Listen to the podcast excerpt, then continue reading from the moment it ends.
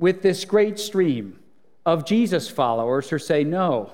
Jesus speaks about this regularly that there is a life to come, there is a judgment, and there's a way to be right with God, that there's an eternity before every heart. You see, what's at stake today, or what we'll talk about today, is whether the ultimate reality is oblivion or whether the ultimate reality ought to be life with a good God who made us. See, a lot of people I do think have this look around, say, well, all this, you know, wherever you are, all of us are just going to, one day it's going to be like before we were born, just off into oblivion, kind of wishful thinking, we'll all just disappear.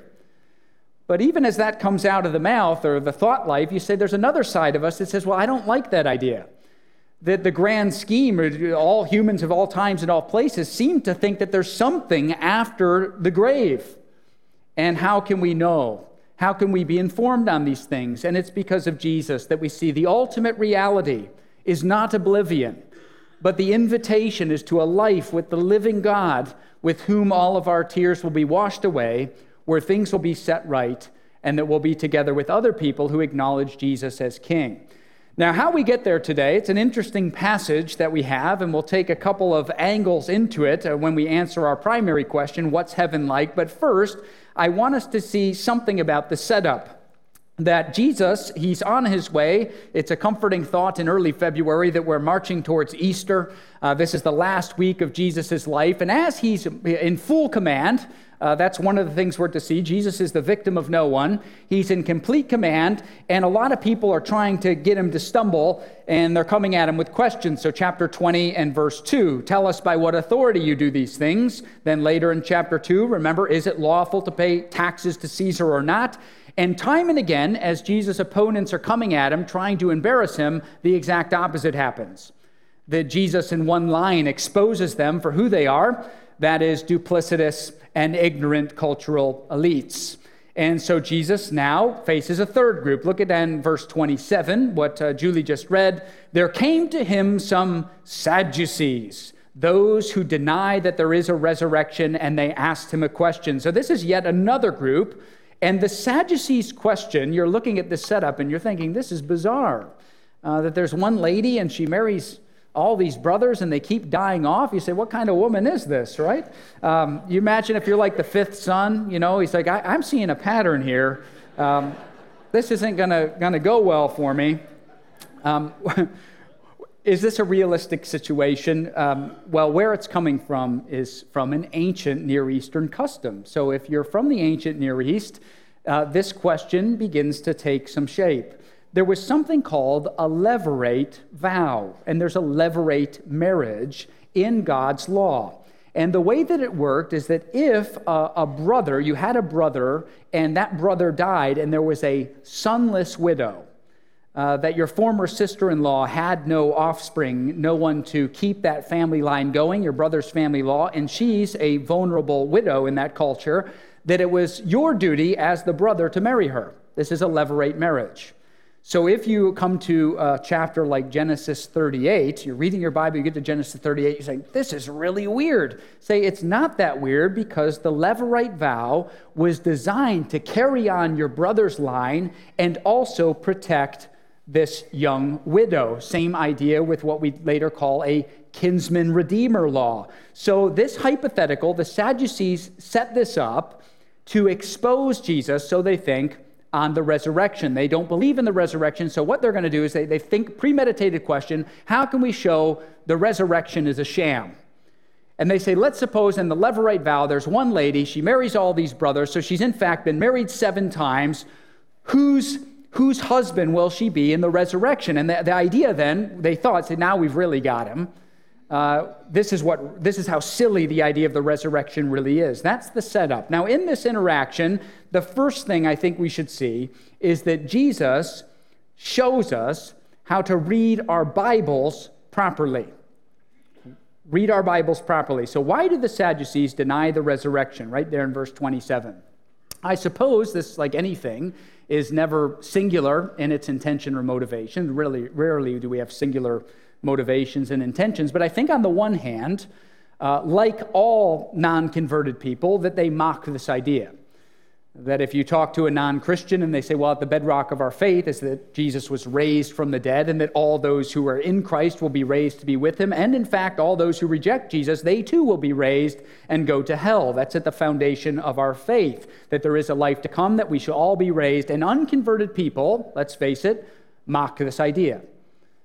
Maybe they'd say, well, I think, you know, there's a spiritual realm out there uh, we're going to be somewhere and not nowhere. Again, oblivion's not the ultimate reality, but this idea that we're all going to be raised bodily to one eternity or another is just so far fetched that it just mocked. Maybe that's the Sadducees. And in that sense, I fear that they could be closely approximated to the kind of, uh, you know, current religious rationalist. Uh, these kinds of folks are all around us. You know, they say, well, they're in kind of a mainline tradition. They say, Well, of course I believe in God. I'm an American, aren't I? I share the same values as you. But then you press on it and say, Well, they really have no concept of a personal relationship with Jesus or what it means to follow him. And it's kind of a cold, rationalistic, materialistic way of approaching religion. Was that the Sadducees? I also think that there's another side of this. That there's another side of this that's far darker, if you will, and far more. Um, helpful to us in the crookedness of our own hearts. Let's see if we can suggest a few things. On this idea of the Sadducees denying the resurrection, so that's quite a claim, there's extra biblical evidence that says this. So, for example, there's a first century Jewish historian called Josephus who writes about the Sadducees. He said the Sadducees deny the resurrection. So, for those of us who think you know, the Bible's all made up, it's not anchored anywhere, say we do not have that excuse that in this instance there's excellent overlap between what the Bible says and what non Christian historians say. Josephus says the Sadducees deny the spiritual realm, they deny the resurrection, and then interestingly, this the Sadducees deny any judgment. Now, also about this group of folks is that they're small in number. They're in the position they are because of a, a, a pedigree, because of their, their biological uh, line, they're wealthy aristocrats. Now, what I'm suggesting is something like this.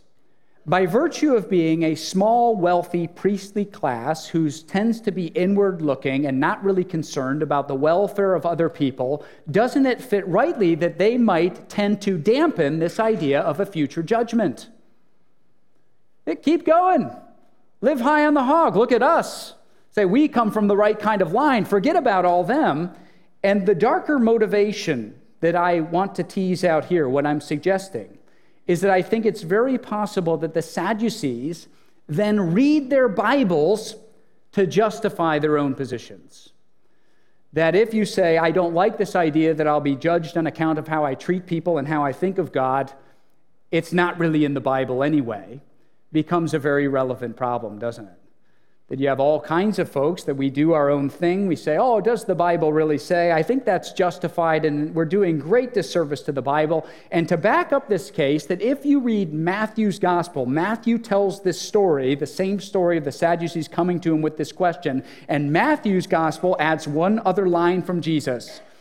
He says, You all are in error because you don't know Scripture and you don't know the power of God.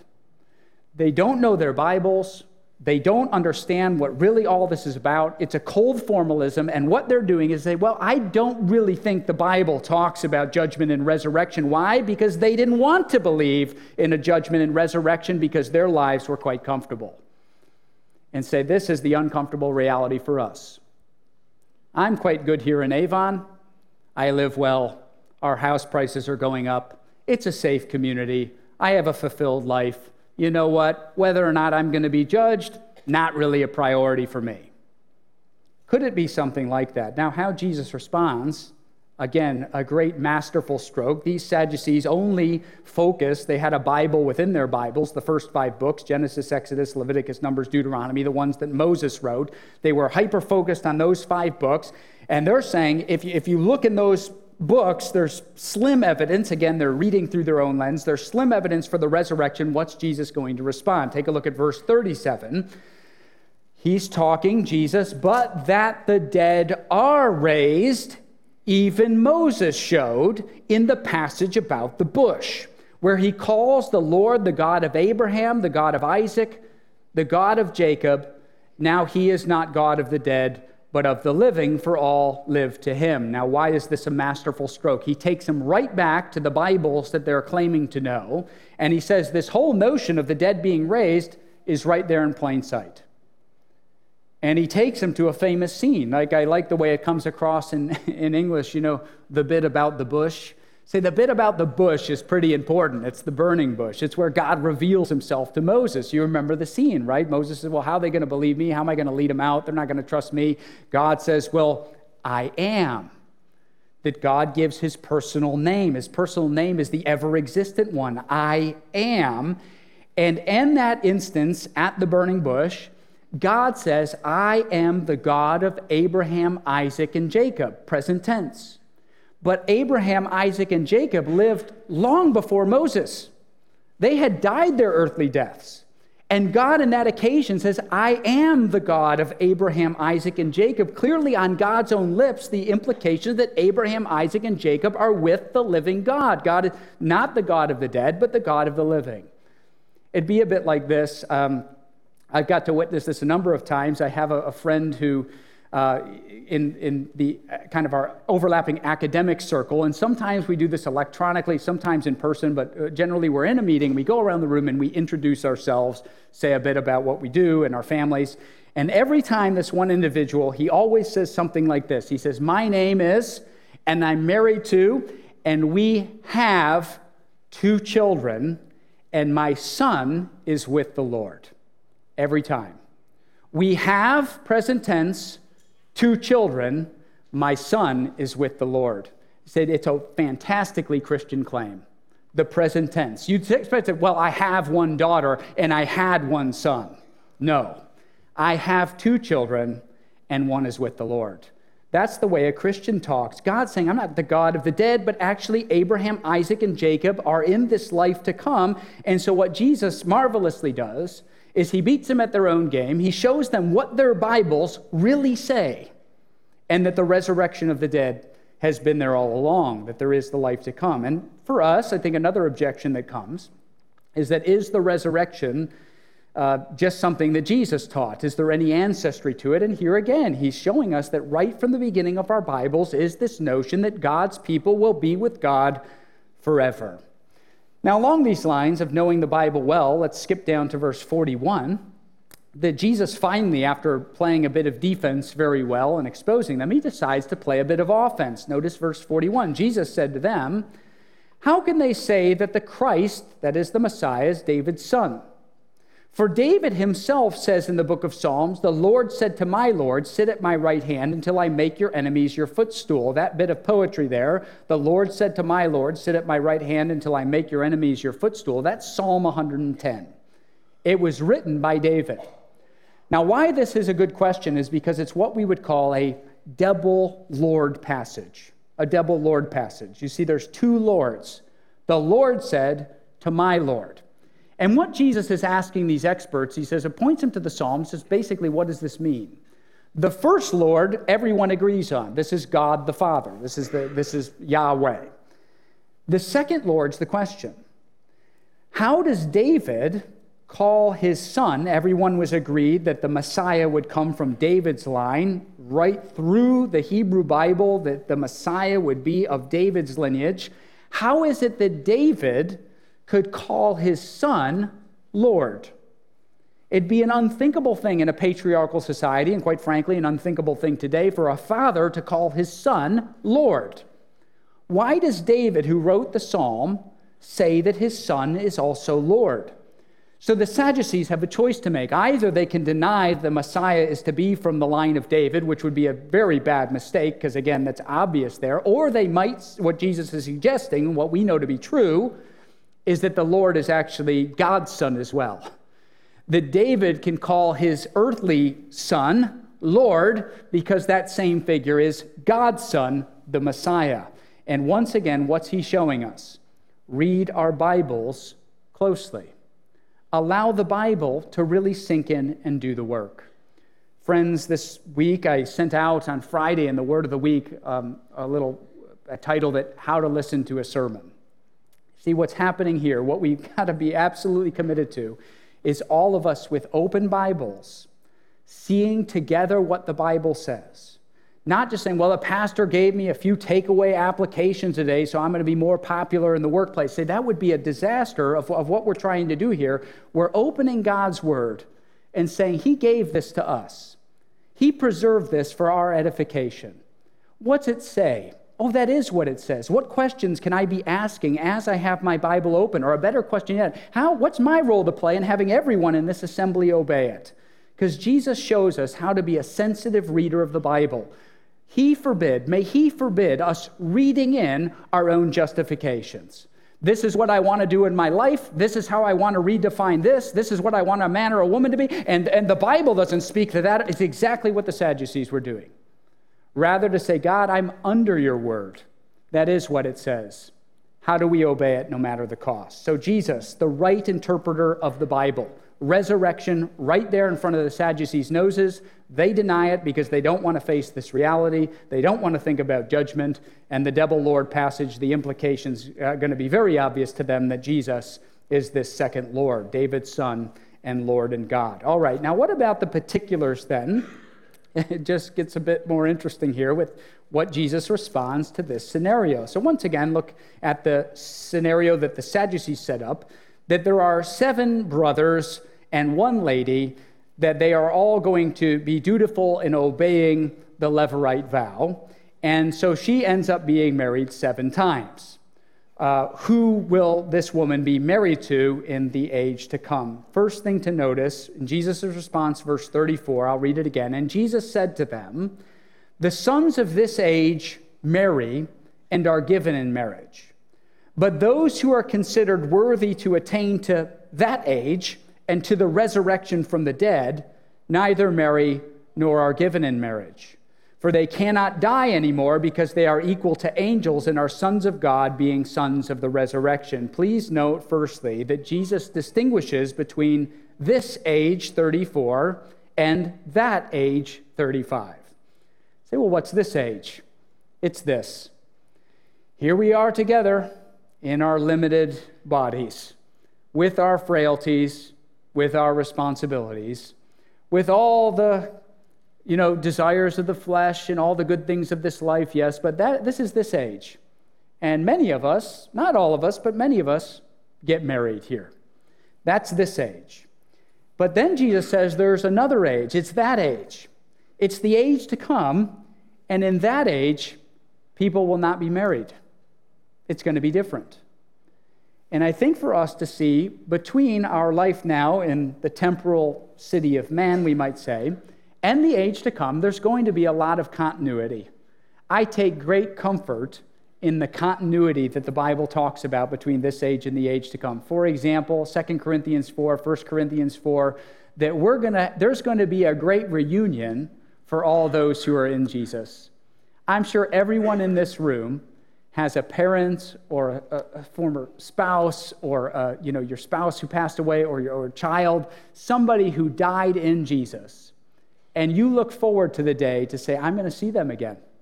For all those who put their faith in Christ, there's absolutely going to be a reunion. You say, you notice the resurrected Jesus who has the scars in his hands. They recognize him, but he's a little bit different. There's going to be a lot of continuity between this age and that age. But there are also going to be differences. And the differences tend to scare us a bit more, but I think the differences really open up the great glories of, of that age, and, and one of them is going to be this the role of singleness. That there's no marriage in heaven. What does this mean for singleness now?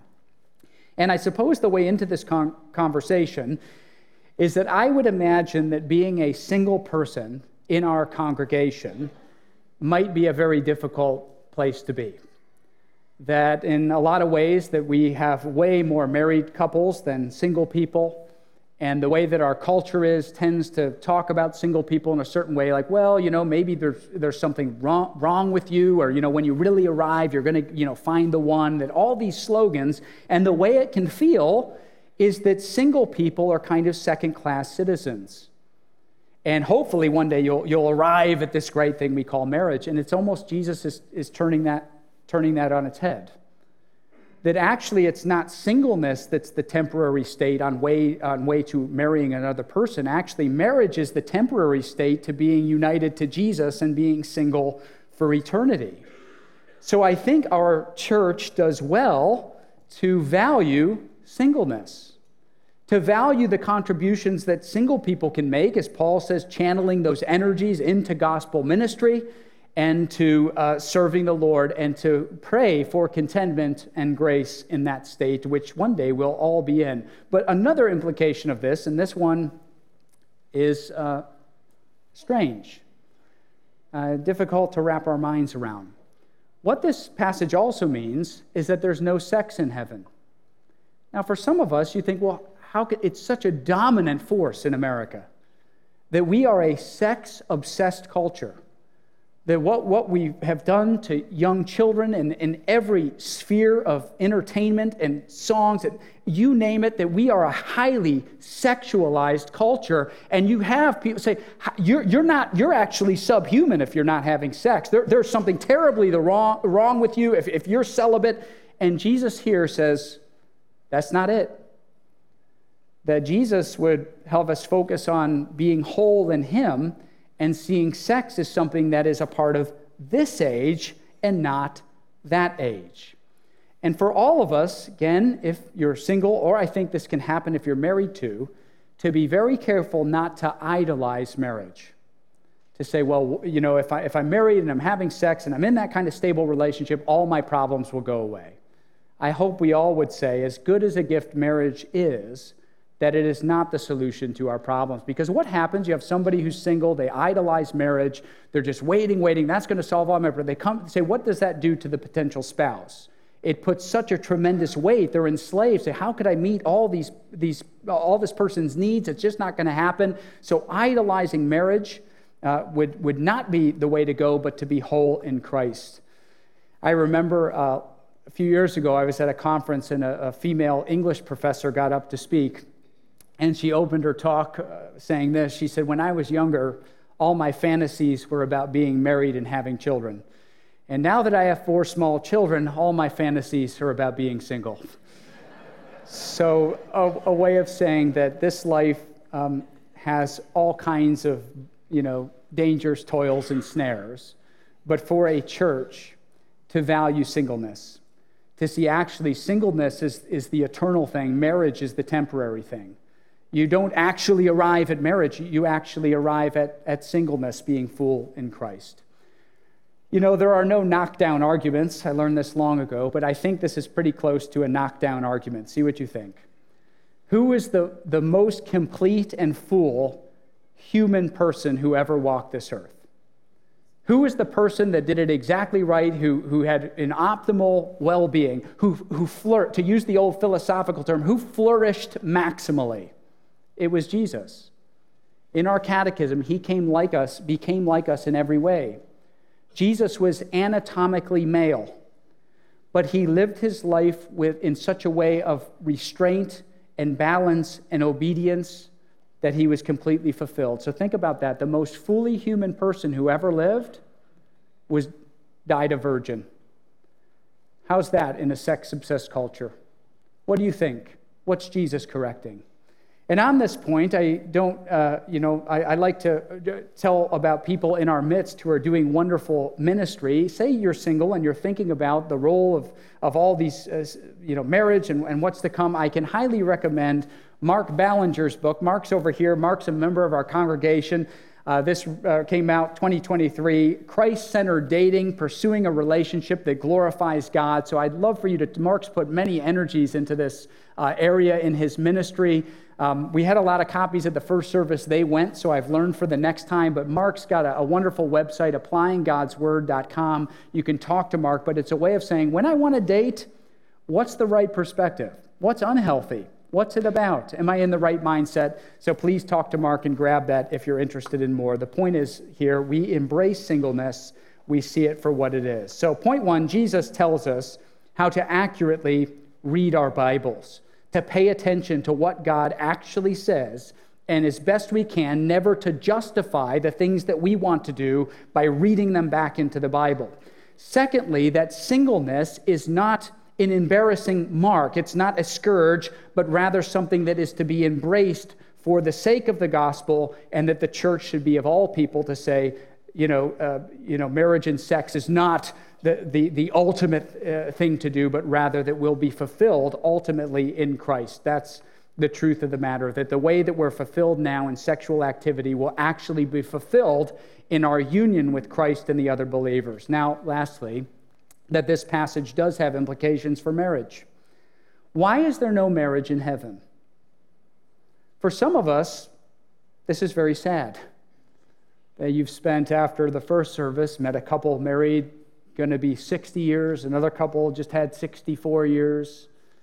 And it's sad to say when one of us dies, our marriage will be fulfilled because the vow is what? Till death do you part. It's not that you won't see your spouse in heaven. We've already talked about that.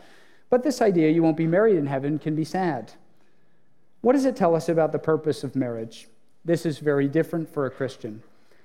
A non Christian is likely to say, I'm getting married because this person makes me happy. Um, I'm a better person because of what they do for me. Now, we, we, some people think that's really nice, but if you really unpack it, it's quite selfish. Say, well, I married Mallory because she does, you know, she brings out the best in me. Say, that's ultimately selfish. What God's word would say from Ephesians 5 is actually this rather than seeing marriage as this union that's for your own happiness, actually, marriage is for gospel ministry. That God would bring you a Christian companion, and how you relate to one another in that very specific institution would invite other people to know and follow the true God. Just yesterday, Mallory and I were doing some pre marriage counseling. They, they go for Mallory's expertise. I'm the negative example. Uh, but and, and uh, she she does not. She comes from a not maybe a nominal Christian home. They're not what we'd call born again Christians. He's from a strong Christian home. And just as I'm thinking about this passage, you hear her just yesterday say words very close to this. When I came into his, his parents' home, it was so much different than my home. Dad hugged mom. Dad talked nice to mom. Dad said a prayer before the meal. And it was very obvious there was a domain of light there. And I thought, perfect, exactly what this is about. Marriage here between two Christians is a signpost to the reality of what Christ did for us. Why does that couple forgive one another? Why is there grace there? Why does their home feel so nice when they're hospitable? What's going on there? To which the couple says, Well, we know Jesus, and he's shown us much grace and forgiveness. Brothers and sisters, if you are in a Christian marriage, keep going. Your example's not lost. The way you treat one another, the way you put this on display. Uh, has there ever been a time in our country when we've more needed your example? People are watching. Keep going. Stay faithful. Do ministry together for as long as you have. Perhaps you're in a bad marriage. Or perhaps you're married to a non believer and you say, Well, what, what about me? I would say, Well, as you live out your call under Christ, remembering that we're all fulfilled by Him and not by anything earthly, that as you do that, you will be more inclined to win your spouse to Christ. That is, the Spirit of God would use your testimony to bring your spouse to Christ. That happens too. But also that as you live that out, even in a hard marriage, that it's not lost on your brothers and sisters who find it a great display of perseverance and gospel ministry. So, again, we'll bring this full circle. You're not a Christian today. We've brought up a lot singleness, marriage, the life to come, the prospect of being with Jesus in eternity and Him fulfilling us, even in a way that all of the earthly delights that we can have do not fulfill us, will be fulfilled in Him and somebody comes up to you this week and says, What do you think happens when you die? Are you with Steve Jobs? 50 50. I hope so. I don't know. I would be a terrible pastor if I let anyone leave this room being confused on this matter. And I would plead with you if you have not put your life into the hands of Jesus, if you've not seen what he's done on the cross for you, that today is the opportunity to say, I don't need to be confused about the afterlife. I don't need to be confused about the purpose of my marriage or my relationships. I, I hand over my life to Jesus. I see He's died for me and that He's the God of the living, that I can do His ministry here and now and be with Him in eternity. Today, you put your faith in Jesus and don't be confused. And for Christians, close with this one close to home. This past Tuesday, I got the text that I had anticipated for some weeks that our dear sister, Susan Johnson, had her homegoing. She went to be with Jesus. And as I sat in my office, I was very sad. Susan was 64. She taught my sons at the school. She's been a dear member of this congregation. She's on the wall out there when they did the groundbreaking here. I'm so glad I wasn't in my office saying, I don't know, 50 50. I'm a bit confused. I wasn't thinking that at all. I was thinking, Susan's with her Lord, the God of the living. That her husband, who's going to be, it'll be coming up on 35 years, Rob, that for all those years they did ministry together that they used their time, talent, and treasure to point as many people as possible to Jesus. What's heaven like? I'll tell you, I, with every fiber of my being, Susan Johnson's having a very good day today.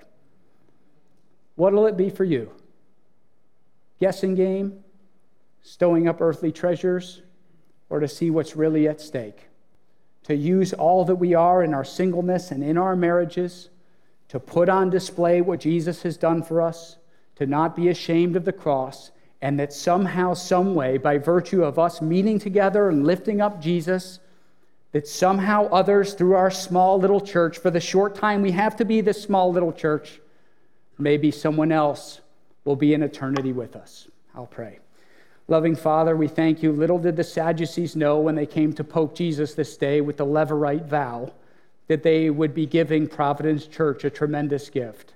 The voice of Jesus speaking authoritatively on the life to come, that there is a resurrection of the dead, it's eternal, that we are invited in.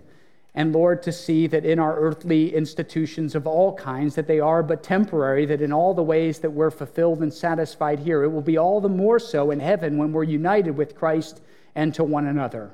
Lord, I pray for the singles in our congregation that they wouldn't feel left out or that something's wrong, but actually the opposite. We'd say, well, they're, they're doing ministry in a, in a different way, and that's the state that we're all going to be in.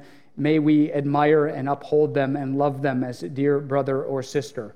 Lord, for those of us who are married, to not fall into the significant uh, cultural stream where say, well, we're just floating by, this is for my happiness, I think I'm done, but rather to say, no, this is the companion that God has given me, so that how we relate to one another might be your love for us on display. And as we do this and encourage uh, uh, one another uh, towards your word and against the cultural voices, that again, Jesus might be magnified. In his name we pray. Amen. And we'll stand to sing.